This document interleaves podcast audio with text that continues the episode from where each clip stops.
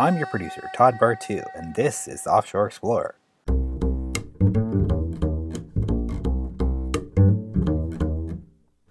Offshore Explorer looks at the world from the sailor's point of view, port by port. Together, we share stories that detail the important intersections between sailing culture and life, past, present, and future. Let me introduce our host, a lifelong sailor who has traveled the world from mega yachts to tugboats to ice boats, and a published author who has written for both stage and screen, Captain Scott Dodson. Hello, Todd. Uh, how are you doing today? I know that uh, there are some gale warnings today, so for all your sailors out there in Los Angeles County and and the Bay, um, you better batten down your hatches because it's a blowing. Yeah. Uh, so what do we what do we have uh, planned for today's episode? Well, today uh, I'm doing an another essay. Uh, this on um, the nature of a challenge, and more specifically, the challenge of becoming a sailor. Um, I know we dream a lot. There's a lot of dreamers out there, and and that's a part of it. Very much a part of it. That's the first steps to becoming a sailor and um, I kind of go through and tell some stories and um, sort of look at it as a kind of prism and uh, the different aspects of of of becoming a sailor and the challenge that waits awaits you um, in the future. Okay, great. Take it away, Scott.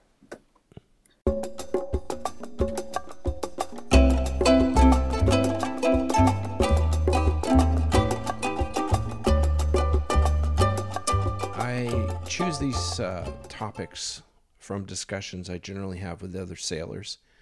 Um, I find in general sailors are pretty sophisticated in their self awareness and their thoughtfulness. Um, I think we all kind of recognize a real sailor. I think there's a lot of people that are in the sailboating industry, in the commercial industry, commercial fishing, uh, operating uh, commercial vessels, uh, whether they're freshwater, saltwater, river water, bathtub water, whatever. Um, they all have one thing in common that they kind of know what a sailor's point of view is.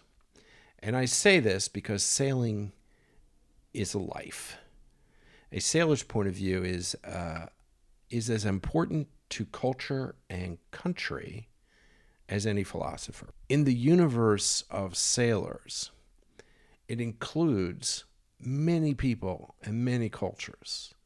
My wife said to me not long ago, she said, Why is sailing so white? And I kind of laughed and I said, Well, sailing's white in parts of America. It's kind of what you see in the uh, mega yacht business, etc., etc., etc. But if you were to take all the sailors in the world, you would find out most of them, I'd say 75 to 80 percent of them, are sailors of color. And think about it for a second. Uh, the United States is a small um, sailing culture, a very effectual culture, but a small sailing culture that's basically been influenced by England and France and Portugal and Spain. But if you go to Africa, there's tons of commercial fishermen there, tons of people sailing um, in Guinea, uh, in Nigeria. Um, I mean, some really hardcore sailors um, South Africa as well. It's kind of it's a mixed culture. I mean, if you go to Mozambique, they have some of the most beautiful dhows and people sailing and fishing and sailing. You know, so Africa has this this great um, coastal sailing uh, culture and fishing culture, and that's gone off into its in in commercial fishing as well, and and people on co- commercial boats. I mean, think about the Pacific Islanders. Every single one of those people, or almost almost all of them, are sailors. Have something to do with the sea. They're fishermen. They they they sail here. They sail there. I'm going to tell a little story later about being in American Samoa. Also, you'll think about the Japanese, great culture of sailing, building ships. They're one of the largest shipbuilders in the world. Korea, same thing, great culture, tough waters up there. China, very expansive sailing. Southeast Asia, I mean, after the Vietnam War, all the shrimp fishermen in in Vietnam um, moved to Louisiana, and now most of your shrimpers in in Louisiana are from Vietnam. You know, Thai, some Australians, which is a little bit more white, but you know, still a lot of sailors. But then you go into the Indian Ocean and and Bangladesh, India, huge sailing in India. People, you just have no idea until you go there, and you just the number of boats that you see is just mind boggling. And of course, the Arab Peninsula, and you just keep going around the world and finding different places where there's different people of color that are different, um, that sail, that use the ocean in a commercial way or for pleasure or for whatever. But the one thing that's a commonality among all the cultures and all the people in all the countries is everyone can tell who a sailor is. So the idea of, of you sitting at home and you're thinking about, I want to become a sailor, I want to go sailing, I want to, you know, I want to explore the world on, world on a boat, this, that, and other thing. So I, I, I push you back a little bit and I, uh, let's start with what a challenge is. Okay, a challenge is something you have to do that's very difficult to do. Okay? And becoming a sailor is a kind of challenge and it has nothing to do with technical knowledge. Has something to do with it, but that's not the whole thing.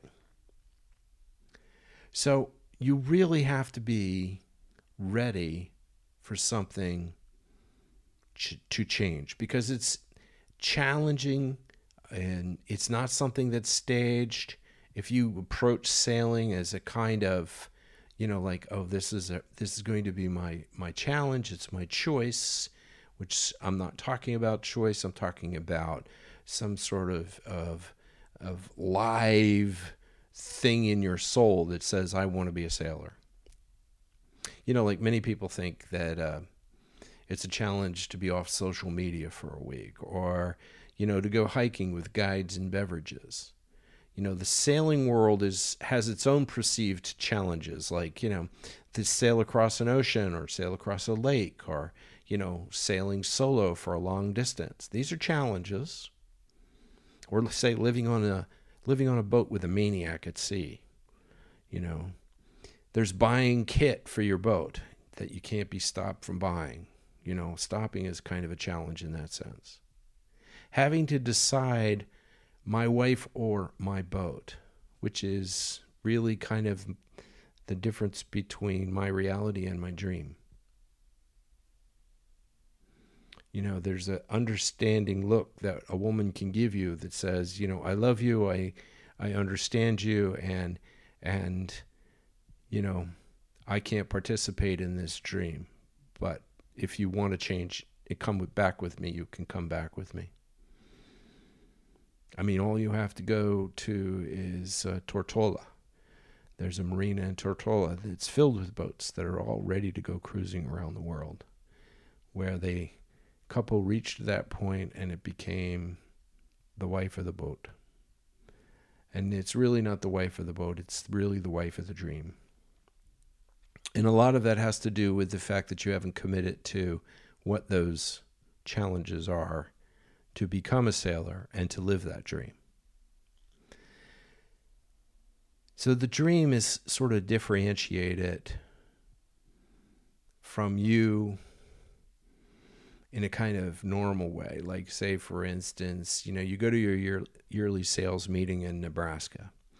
When all of your colleagues are wearing cowboy hats and talking with a drawl, and and of course you're the only person that understands individualism and bravery against all um, th- threats and weather and all the rest of the stuff because in your mind you're a sailor and you know you can withstand anything even you know a meeting with more Dunkin' Donuts and coffee than you can stand. So you use your dream before you become a sailor as a kind of shield or a platform which lets you raise your head and endure what you have to do in the daily grind. I mean, there's no there's no secret that not every job is the perfect job. You know, it's not a secret that we can convince ourselves to do the job, to go and do the job and be happy about doing the job. You know, we can come home, but it's still a grind. It's still like, this is not, I'm losing every second of my life to this job, which is, in a sense, meaningless philosophically, morally, maybe even ethically. But the money, the money is providing my life and my family's life, and hopefully my family's life on a boat. Of course, a lot of there's there's lots of challenges that are essentially self-inflicted. You know, I have quite a few friends recovering from drugs and alcohol, smoking, eating, not eating. Um, there's a host of self-inflicted uh, challenges and and respect to all of those who have gone through and continue to go through those challenges. Um, they are real, and facing them is daunting and difficult. And I get it, and that's a that's a very personal challenge, and that is now beginning to border on that sort of emotional investment, intellectual investment spiritual investment that will change you and shape you into becoming a sailor. You start at your sailing challenge, and I should say sailing challenge, which is to change you from being a landlubber to a sailor. And you started by reading magazines, yachting, boating, sailing, sailing and cruising, a host of them. And then you commit it to the challenge by learning. You study every detail of sailing, hull shapes, sail plans, types of materials used to build a boat, the history of boats. You marvel at the big boys, the J class, the mega ships, the schooners. Then the question kind of comes up what can I afford? And then here comes the adjustment. Rather than drooling over million dollar yachts, and developing an attitude about the people who own those yachts. And I will explain to you that the people that own those million dollar yachts are made of two different kinds of people. And I'll talk about that in just a second. But you focus and you become an expert on, say, smaller yachts. Maybe you're going to buy a little Catalina just to go sailing, a little coastal sailor. Maybe you can find a used Beneteau, or you can find a Jeanneau, or you know, maybe a hunter. There's a lot of different, you know, boats, brands, etc. that you can buy. That you can treat it as like buying a second home somewhere, you know, but you're going to have to keep working. And it, but it, it'll satisfy only a part of your dream and desire for that challenge of actually becoming a sailor. And then there's the whole, you know, buy a fishing boat you know, every couple of guys got those fishing boats, and you know they're parked in the driveway on a trailer, and you know they like to tool around on the lakes and the rivers, and they're sort of leaning into the sailor sailor kind of concept. Um, but it's almost a different kind of mindset, and it can be a part of the dream. Um, but it also could be a different part of the dream that you may not think that you want. Because even boaters who choose big power boats packed with a couple of diesels and have ranges, say 350 nautical miles, have a different dream in sort of patterns. I think back a time when I was in I was in Turkey, and um, I was I had my boat. I was on the dock. I was I was running a um, uh, a Ferretti, um, a Ferretti 90. Very attractive boat. Very, what I call kind of a fancy Italian middle class boat. You know, it was it was a little over a couple of million dollars Um, the owner of the boat uh, was looking to get a bigger boat. Um, I had a lot of people come by and look at the boat that you know wasn't for sale per se, but you know, as I always say, every boat is for sale for the right price. And I had a lot of Turkish men come by, look at the boat, ask to come on board, take a look at it, etc. And which I didn't allow. Well, then in Turkey, there was this big earthquake that happened in Anatolia. And a number of apartment buildings fell.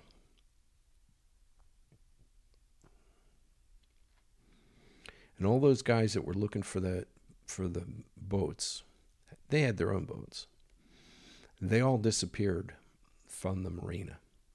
I mean, literally, the entire marina emptied out. It was remarkable. There was only a few boats left, plus my boat. And I go over, I go back to uh, Rhodes Greece because I was in uh, Marmaris at the time. And I go back to Rhodes Greece, and I'm just like, kind of like, whoa, this is weird. I heard about the earthquake, and you know, all these boats suddenly disappear. And they were all in Greece, Turkish flags flying in Greece. It's very common. And I realized what happened is every single one of these guys, these Turkish guys, Turkish businessmen, had something to do in the construction industry that built all these apartment buildings that fell down in an earthquake. So, in order to escape liability, they all fled to Greece. This was not their dream. Okay? They they played with the idea of of being a boater. They played with the idea of being a sailor, but they all escaped and they went across to Greece. So I decided, you know, I I was like completely blown away by this and they were all very hush hush, kind of hidden inside their boats and their cabins and stuff. But you know, I came back, I did my thing, I loaded up the boat, and I went off on a charter. And we went back to Turkey, and it's just, you know, it's like 40 miles. It's nothing, um, especially for a powerboat. And we get over into Turkey and we start going from, you know, place to place to place. And we finally go into um, place called Göcek, which there's uh, I have a lot of friends that are from Göcek, and it's one of the great bays to to go sailing in. Um, fantastic uh, Phoenician ruins, uh, beaches. Um, you know, it's it smells fantastic from the pine trees, and it's just it's a beautiful, beautiful piece of earth. But Göcek had had an earthquake as well. Um, back, I th- it was like 1979, maybe 78. I remember because I was not there when the earthquake uh, happened. I was back in the Caribbean. And when I came back, everybody was saying you can't go to Göcek because it's completely flattened. And they're in the middle of rebuilding it. I eventually did go back, I think the next year, and it was pretty well built back up um, and more or less designed along those ways. But a lot of the guys that I knew who used to run the Gulets, which is a Turkish boat, they're made of uh, basically pine. Um, they throw a diesel engine in them and off they go. Now, a little quick history about that is in terms of being a sailor, most guys uh, that run these Gulets were not sailors. Most of them were not fishermen. Most of them had never been on a boat. When Turkey decided to open up the, the Blue Coast, as they call it, they put a call out to build these boats, which they built a number of them, and they still do, in Bodrum. And they don't last a long time, um, like you would expect, but they're very functional, and they're going to. They set up a whole yacht chartering business with these these boats. Now, the, the thing is, is that their call for people to drive these boats went out to people that could handle diesels. They wanted bus drivers, they wanted truck drivers. And if you've been in Turkey and you've sailed around, you know that most of the Gulet drivers drive like they're bus drivers and and and truck drivers and forget the rules of the road. and Don't even think about getting upset because it's their country and they'll do what they want. Blah blah blah blah blah. But the idea was is these sailors, quote unquote, were all truck drivers and and bus drivers, people who could handle diesel engines. And that's how the basic start of the industry, the chartering industry happened in Turkey and the kinds of people that they put in there. So moving from that that now of course they're generational. They're just generations of people that have been sailing these boats. Young people that started out on the boats as maybe assistants or helpers now have become captains. And there's this tradition that's developed with um, t- turkish men um, about sailing okay? They're not sailors so much as they're power boaters because a lot of times a gulet will look like it ha- it'll have a mast and it'll it'll have a boom and the boom will look like it's got sails but in fact it doesn't have sails. Usually it's just uh, sail covers and it's stuffed with newspaper or they keep their towels in there um, they keep their clothes in in the boom yeah it's like it's like a place for the crew to keep their clothes and anyway, so that's what they have, and they don't really sail. There are some boats, gulets, that do um, deploy sails, but uh, for the most part, the smaller boats up to 90, maybe 100 foot, they don't have they have no sails. They look like they should, but they don't.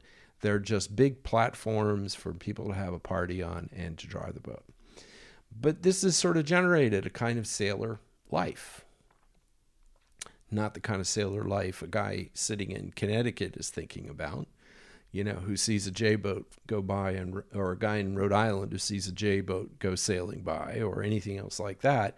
Yeah, these are just like working people that develop themselves into uh, sailors by virtue of what their job is. And I had um, Tim B, uh, Tim B at Sea. If you want to go back and listen to that podcast, Tim was pretty much the same guy. He was working in an auto parts store, um, loved uh, sailing, wanted to get in, had a boat, wanted to go charters, little power boat, and do a couple things. He ended up going out to sea on research vessel, uh, came back in and worked his way up, and eventually became a tugboat captain. And now he's one of the most respected tugboat captains. And honest to God, he is a very much a true, true sailor. So it is possible. Maybe you don't have the time in your life to do that. Maybe you don't have the money to do that kind of stuff. But there's more the more different ways to go about getting there. So, you know, if you have a powerboat and you're kind of in that and you're a dream of you dream of powerboats and the luxury and the the room they can afford and you're okay with paying and maintaining the boat. Um, you know, I've run a lot of these big ass boats. Okay, I've, I've run a 160 foot Feadship with a helicopter on the back of it. And these babies, they require planning and a very solid cash flow. Now, I have worked with air, with owners um, getting, you know, in larger boats, and they are regardless of how much money they have, they're always taken aback by the constant drain of cash. And that's when I know I have an owner who is a sailor and an owner who is just showboating. This is just the thing, right? This is just the thing that's their thing. And they use it for different purposes. How you write it off, that's up to you. But I will say, I used to have the biggest um, some of the richest guys in the world in oil, richest guys in the world in in paint manufacturing and chemicals, richest guys in the world in television in different countries like in Germany and France, etc. And they would they would all had boats. They would all come down to their boats, and that was the sort of uh, an escape that was their man cave it was their sanctuary they'd have the family on the family would leave they'd have the girlfriends on they would have good times blah blah. And this was this was that. They're not sailors. They're just using this as an alternate uh, platform in which to be crazy and to party. But when you run into an owner who doesn't mind the constant drain of cash, who loves his boat, who mucks around on the boat, who's always asking questions. I worked for an Argentinian man and his family. They had seven boats. He loved his boats. He loved, he would just go out and he would sit um, on one of the, the seats out on front on the bow and he would sit there and I would drive the boat and he would just sit there and that was his joy. He just loved that. He also went into the engine room. He loved the crew. He talked to the crew. He's incredibly polite. Old money man, very old money. And even when it was so cold, I mean, he was he was in his 80s. His children were in their 60s, late 50s, and they were racers. So we used to, I used to have to go to Antigua and and help them race race their boats. A lot of cool stuff, but they're real sailors. They love sailing. They they they went all the way. They went into it 100 percent. But I will say one kind of funny thing is when these really rich people, I mean, they're not you know different than anybody else, but sometimes the whole idea of how much money they're spending sort of hits them in the face. And they go like, oh, fuck. especially new money, right? And and we were running. I was running a boat with a family uh, from Finland, and the wife, she gets really excited. Um, they're coming down to get on their boat, new boat, at San Lorenzo, and she's coming down and she's got the books, and she's the one that keeps the books. These people have more money than you could believe. Okay, they're super rich, and they have a big, big, big business. Okay, so she came down and she had found that there was an absence of $15,000 in our boat budget. And she was ready to hang me right there, ready to hang me. And I, I was like, I didn't understand why she was so angry until she explained it to me that there was a gap of $15,000 in my budget. And I said, and I looked across the table, and her husband was sitting at her.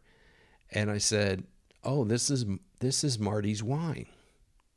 And she looked at me and he she looked at him and he he like his his he almost fell he wanted to crawl underneath the table because he had spent $15,000 on wine for the boat. Okay? Which we had on the boat. It was there. I had the receipt. I had everything. My budget was right to the penny. No problem at all. But she did not authorize the 15,000. And he did it thinking he could get away with it. And I guess this was a, a point of contention with the two of them about spending money on stuff like wine. And it just goes to show you that in any relationship, I mean, you can get away with murder in a relationship or buying this or buying that. But there's always that one thing. If you buy that one thing, it's like your wife's going to kill you if you buy that one thing. But it's something you really want. And it's hard to not do that. But I say that because then the next thing out of her mouth was after we resolved the fifteen thousand dollars, and she actually apologized for me for accusing, thinking that she was accusing me. All right, she turned to me and she said to me, she said, "Don't buy the garbage bags that fit in the little garbage cans in the bathrooms." And I said, "What?" She says, "Just use the the the plastic bags from the market." Don't buy don't buy the extra ones. I said, "Okay. No problem. I'll do that." I have I have, you know, I'll finish those up what I have and then I'll just use the grocery store bags. Yeah, that's great, great cuz we we can save some money there. Now, think about that. Her husband spent 15 grand on wine. They have a five five and a half million dollar boat. They're paying a crew. They're spending money on fuel. Like every time I go to fill up, it's like five grand. right? Every time it's five grand. Boom. Thank you very much. Off we go. And they love using their boat. They love going around. Okay. But she wants to save money on plastic garbage bags in the bathroom. It's insane. But that's the challenge. That was the challenge for them and for their dream. And they both committed to this dream. And they were both sort of starting to border on people of the ocean, people uh, being a sailor. So, no matter what kind of economic level you're at, when you enter yachting and boating, all the parameters are the same. Whether you go and you buy yourself a $50 million boat or you buy yourself uh, an old Catalina boat for a couple of thousand dollars or a thousand dollars or whatever the case may be. Doesn't matter The question is always are you able and willing to spend for an idea about yourself? Because not all owners are sailors, and not all sailors are owners.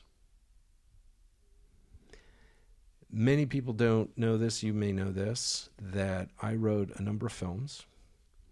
Um, I'm well known in, in sort of the film writing business, as well as uh, directed a few films, well known in that, did some commercials. I'm producing two new shows for major network. And I'm, I'm writing those as well, because that's really what I am as a writer.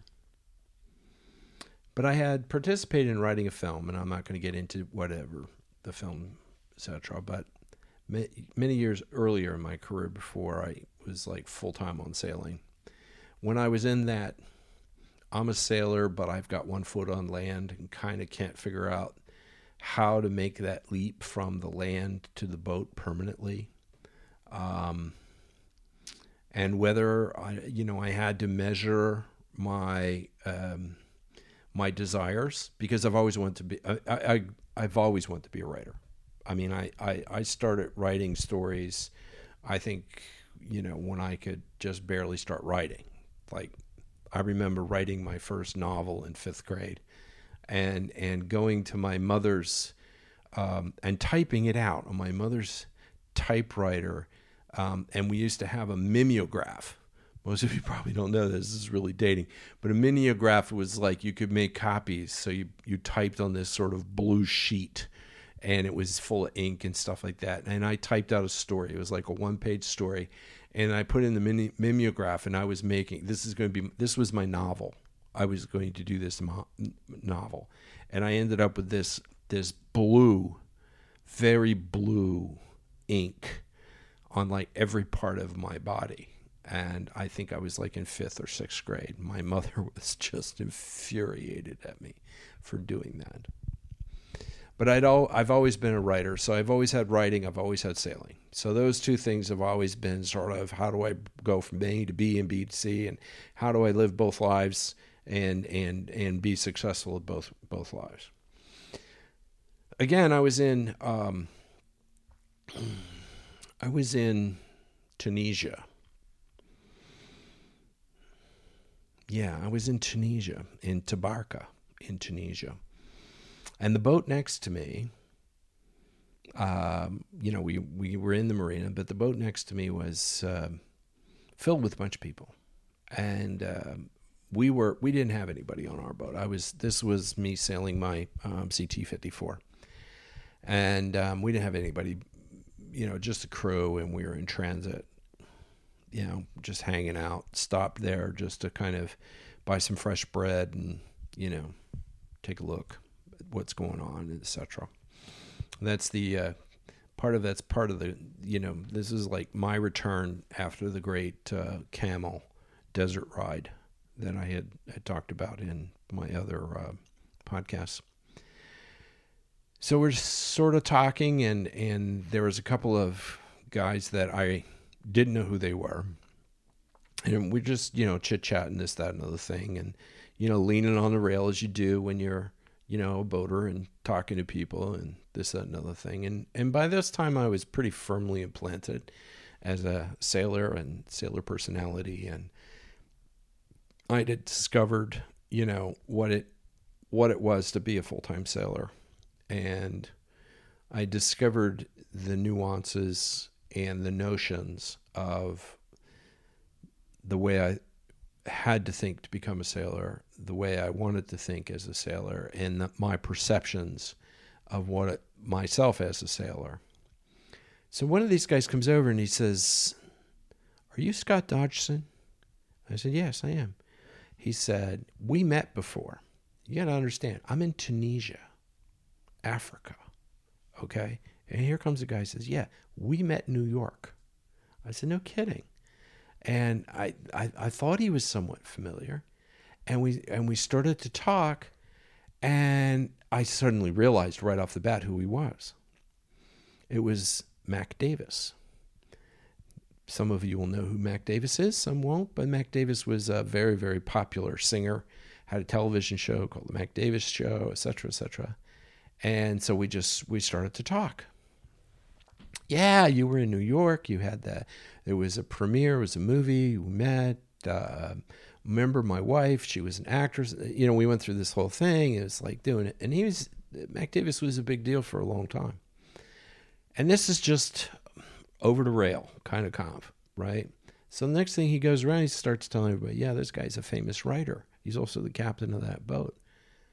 So here, suddenly my identification as a sailor became my writing identification. And I wanted to embrace both of these, but I wasn't really capable of embracing the writer. I, I was so comfortable in being just a sailor. I was so comfortable in just my engine maintenance and my varnishing and you know repairing my sails or you know, doing anything on the boat and sailing here and sailing there. I was going to leave Tabarka and I was going to sail to Gibraltar. And from Gibraltar, I was going to sail all the way down to the Canary Islands. And from the Canary Islands, I was going to go across and I was going to be in Antigua and I was, I was going to do this and this and this. And this is what my path was. This is what my sailing sailor path was.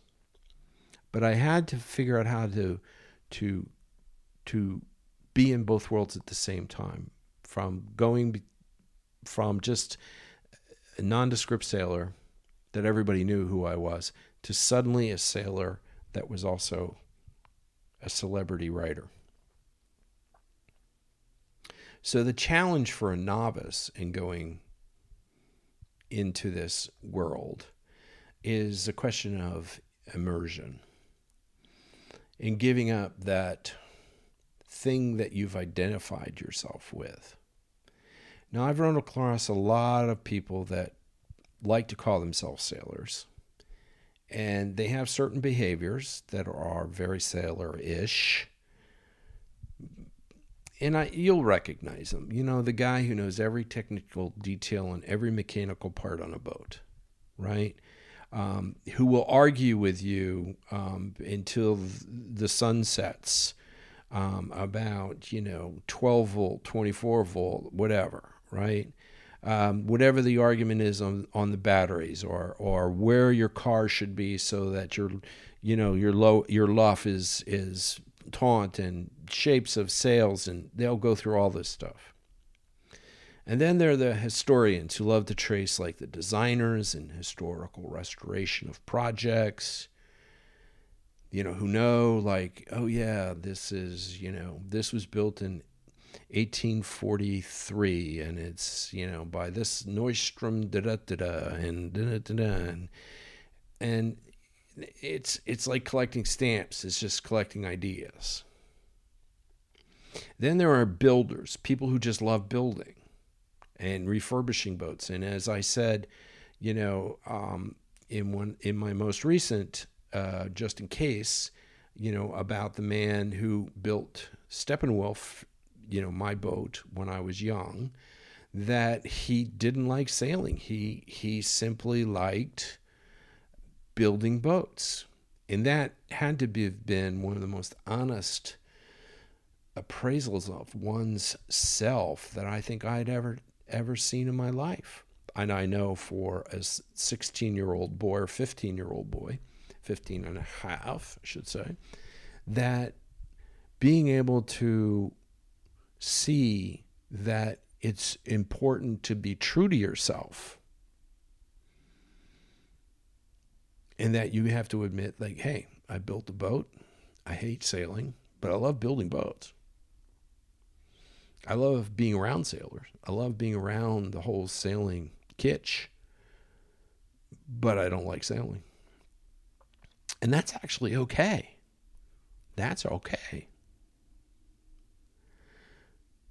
but all these people kind of like are kind of part sailor or have interested in being a sailor. But the challenge that I'm talking about is to become that figure who is standing on a rolling and pitching deck and whose outlook and philosophy of life starts with wind and water. So the question is, how does one become a sailor? One part of it is experience. Just sail, be on the water as much as possible. But it isn't the only thing. You know, there's a lot of um, sailboat racing. A lot of people go out racing sailboats. Most of them are not sailors. I look at them basically as sportsmen. Some are sailors, don't get me wrong.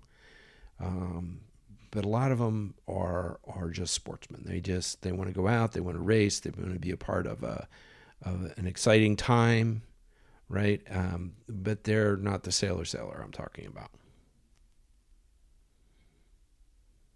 And there, you know, there are sailors amongst the racers, no doubt. Okay, and some very very good sailors, and some people that really get the whole concept, but they've made it their life and their job to understand how to make boats go fast.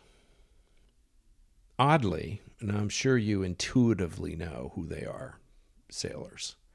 You can always tell. Sailors, you know, they're they're recognized by their state of being, by the privilege they've gained from hardship, by the experience of Mother Nature's profound natural challenges, by the respect of Mother Nature, by the respect that real sailors possess for all sorts of people who work and play on the water, who combine you know, respect for the water, a sense of wonderment for the land. They respect this. They respect the people on the land for what the land can offer, from what they could discover. I was in Samoa, America's Samoa, and it was one of the great reaches in my life. Was very young and I met. I, was, I went to a bar. I came in there, and uh, they have a nice marina in there, and lots of fishing boats, and just the whole atmosphere is just amazing. Still has a sense of America, to be honest. Really, you know, when you see road signs that are the same as you would find in Nebraska, it's kind of like, did I really travel, you know, ten thousand miles? Um, it's kind of weird in that regard. So anyway, I was sitting in this this um, bar, beach bar kind of thing, and you know Samoans are are um, big people, you know. Um, this is not a place where fat shaming will work at all. They would kill you. And I, this girl was talking to me. She was so cute. She was so nice, and we are both about the same age.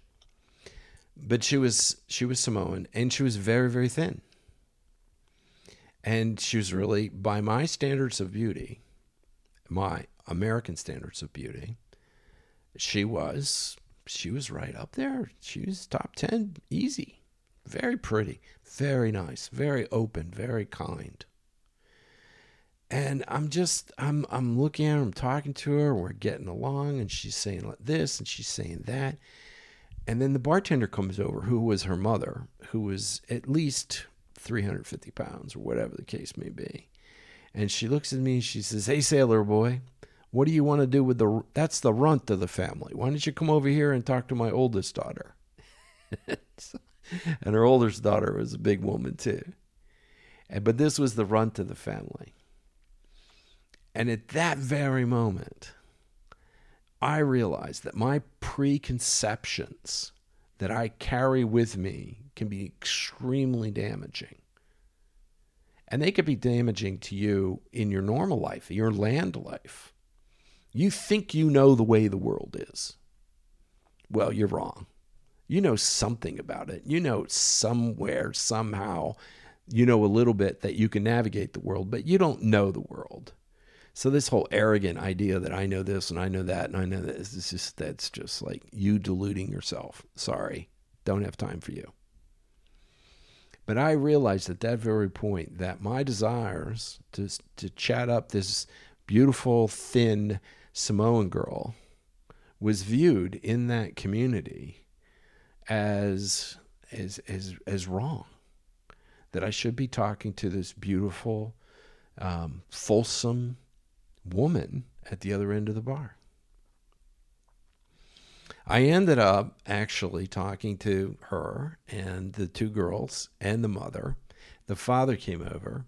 We had a wonderful time. We went out actually, and they were having a um, a luau basically, and um, they had uh, some pork. that had already been cooked, and it was. They invited me to go sit table, and um, we were drinking beer and and eating pork and all the rest of the stuff. The girls kind of disappeared. I ended up sitting with a bunch of guys and they talked about sailing and they talked about fishing and you know what's out here, what's out there. You got to watch this reef. That reef is kind of hidden. You won't see it until you get right to it, but you can't cross it, so back up, you know. And went through all sorts of wonderful conversations about this, that, and other thing. And the fact that they kept reminding me that they are Americans. Yeah, we're Americans just like people from California we go to California all the time. We get on a plane, we go to California. Our kids go to school there. Yeah, one kid, one family, oh yeah, my son's at Michigan. It was like, wow. Who would have thunk it? A little boy from Northeast Philly, sitting in American Samoa, having his entire perceptions of the way people look, the way people talk, the way people live, completely crushed, rattled, and rebuilt again. And you know what? A sailor accepts this kind of notion. And every time he does, in a kind of imperceptible way, the effects change him or her, shaping them. So when you see a real sailor, you are seeing thousands of tiny changes that have been sculpted into his or her being. They are, in a sense, a walking piece of cultural art. Thank you.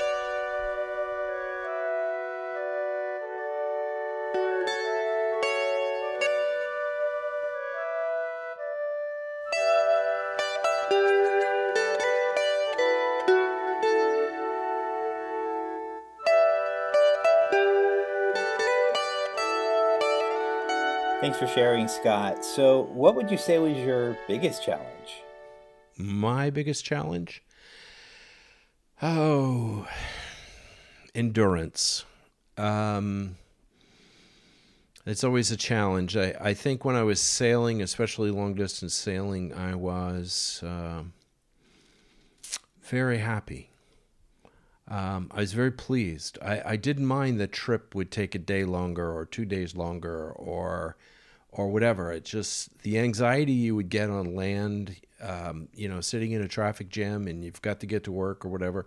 Uh, that never occurred to me. That was never a challenge. That was never a challenge. But it, to answer your question more specifically, I would say the real challenge was developing my self awareness and my openness so that I could recognize those prejudices and um, you know not that I'm a bigoted or prejudiced friend uh, not at all. I'm just just saying that there's certain things oh I like it this way or I like it that way. Um, I, I, opened myself up to seeing things um, the way other people see them and then I've just adapted whatever I need to adapt to my own um, my own life in a positive way yeah I like that concept of you know, a challenge is is not necessarily something that you choose for yourself. It's something that you have to do. It's something that is thrust upon you. You know, like a, uh, like we said, uh, you know, eating a plate of nachos, while it might be challenging, is not a challenge. no, no, there are things that are challenges. You know, obviously that's a challenge, but the the real challenge we're talking about, especially in sailing, is is is something that you have to do um, and a lot of times, sometimes you don't like to do it, but you have to do it. So um, I think most people that do become sailors uh, for a long time, it's it's actually an imperative. I have known guys who were um, who got jobs as as as commercial uh, maritimers. Uh, working on big ships, on container ships, and stuff like that. And it would, for them in the beginning, it was a job. But after a few years, even a few months, they were completely sailors. I mean, they were just that that was their thing. They got it, and it. And I'll look at how that happens a little bit more later. But uh, yeah, it's a it's a really fascinating um, thing that exists, and and I would love to hear from people out there, uh, listeners, if your thoughts on the on the subject. So. Yeah, definitely. We'd love to hear from our listeners. So, what do we have planned for next week's episode? Um, I'm going to get into something that uh, a lot of people know about, and a lot of people have have have read the books, have obviously seen the movie, and that's the Patrick O'Brian, uh, Jack Aubrey series. You know, Master and Commander, and and the Ionian Mission, the Far Side of the World. Uh, you know, all the rest of the good stuff that's in there. And um, I have a couple of stories uh, that are related to the writing of uh, Patrick O'Brian. I actually tried to go see Patrick O'Brian once, um, but he he was out. Um, I think he was in England or something. Uh, he lived in the he lived in the south of France, and uh, there's a couple of interesting passages in the books which I'll re- relate and um, they're actually uh, places that were kind of literally outside his house. So that were wow. that were written. It's kind of interesting. And so anyway, there's there's tons of good stuff, and there's lots of fans of Patrick O'Brian, and um, considered the greatest historical novelist of all times, and that's by the London Times, New York Times, the Post, and a variety of other people.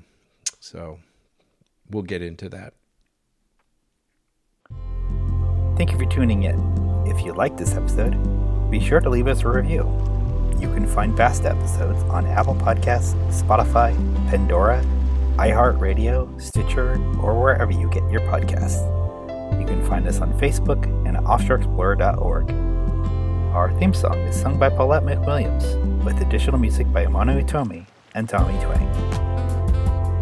Until next time, fair winds and calm seas.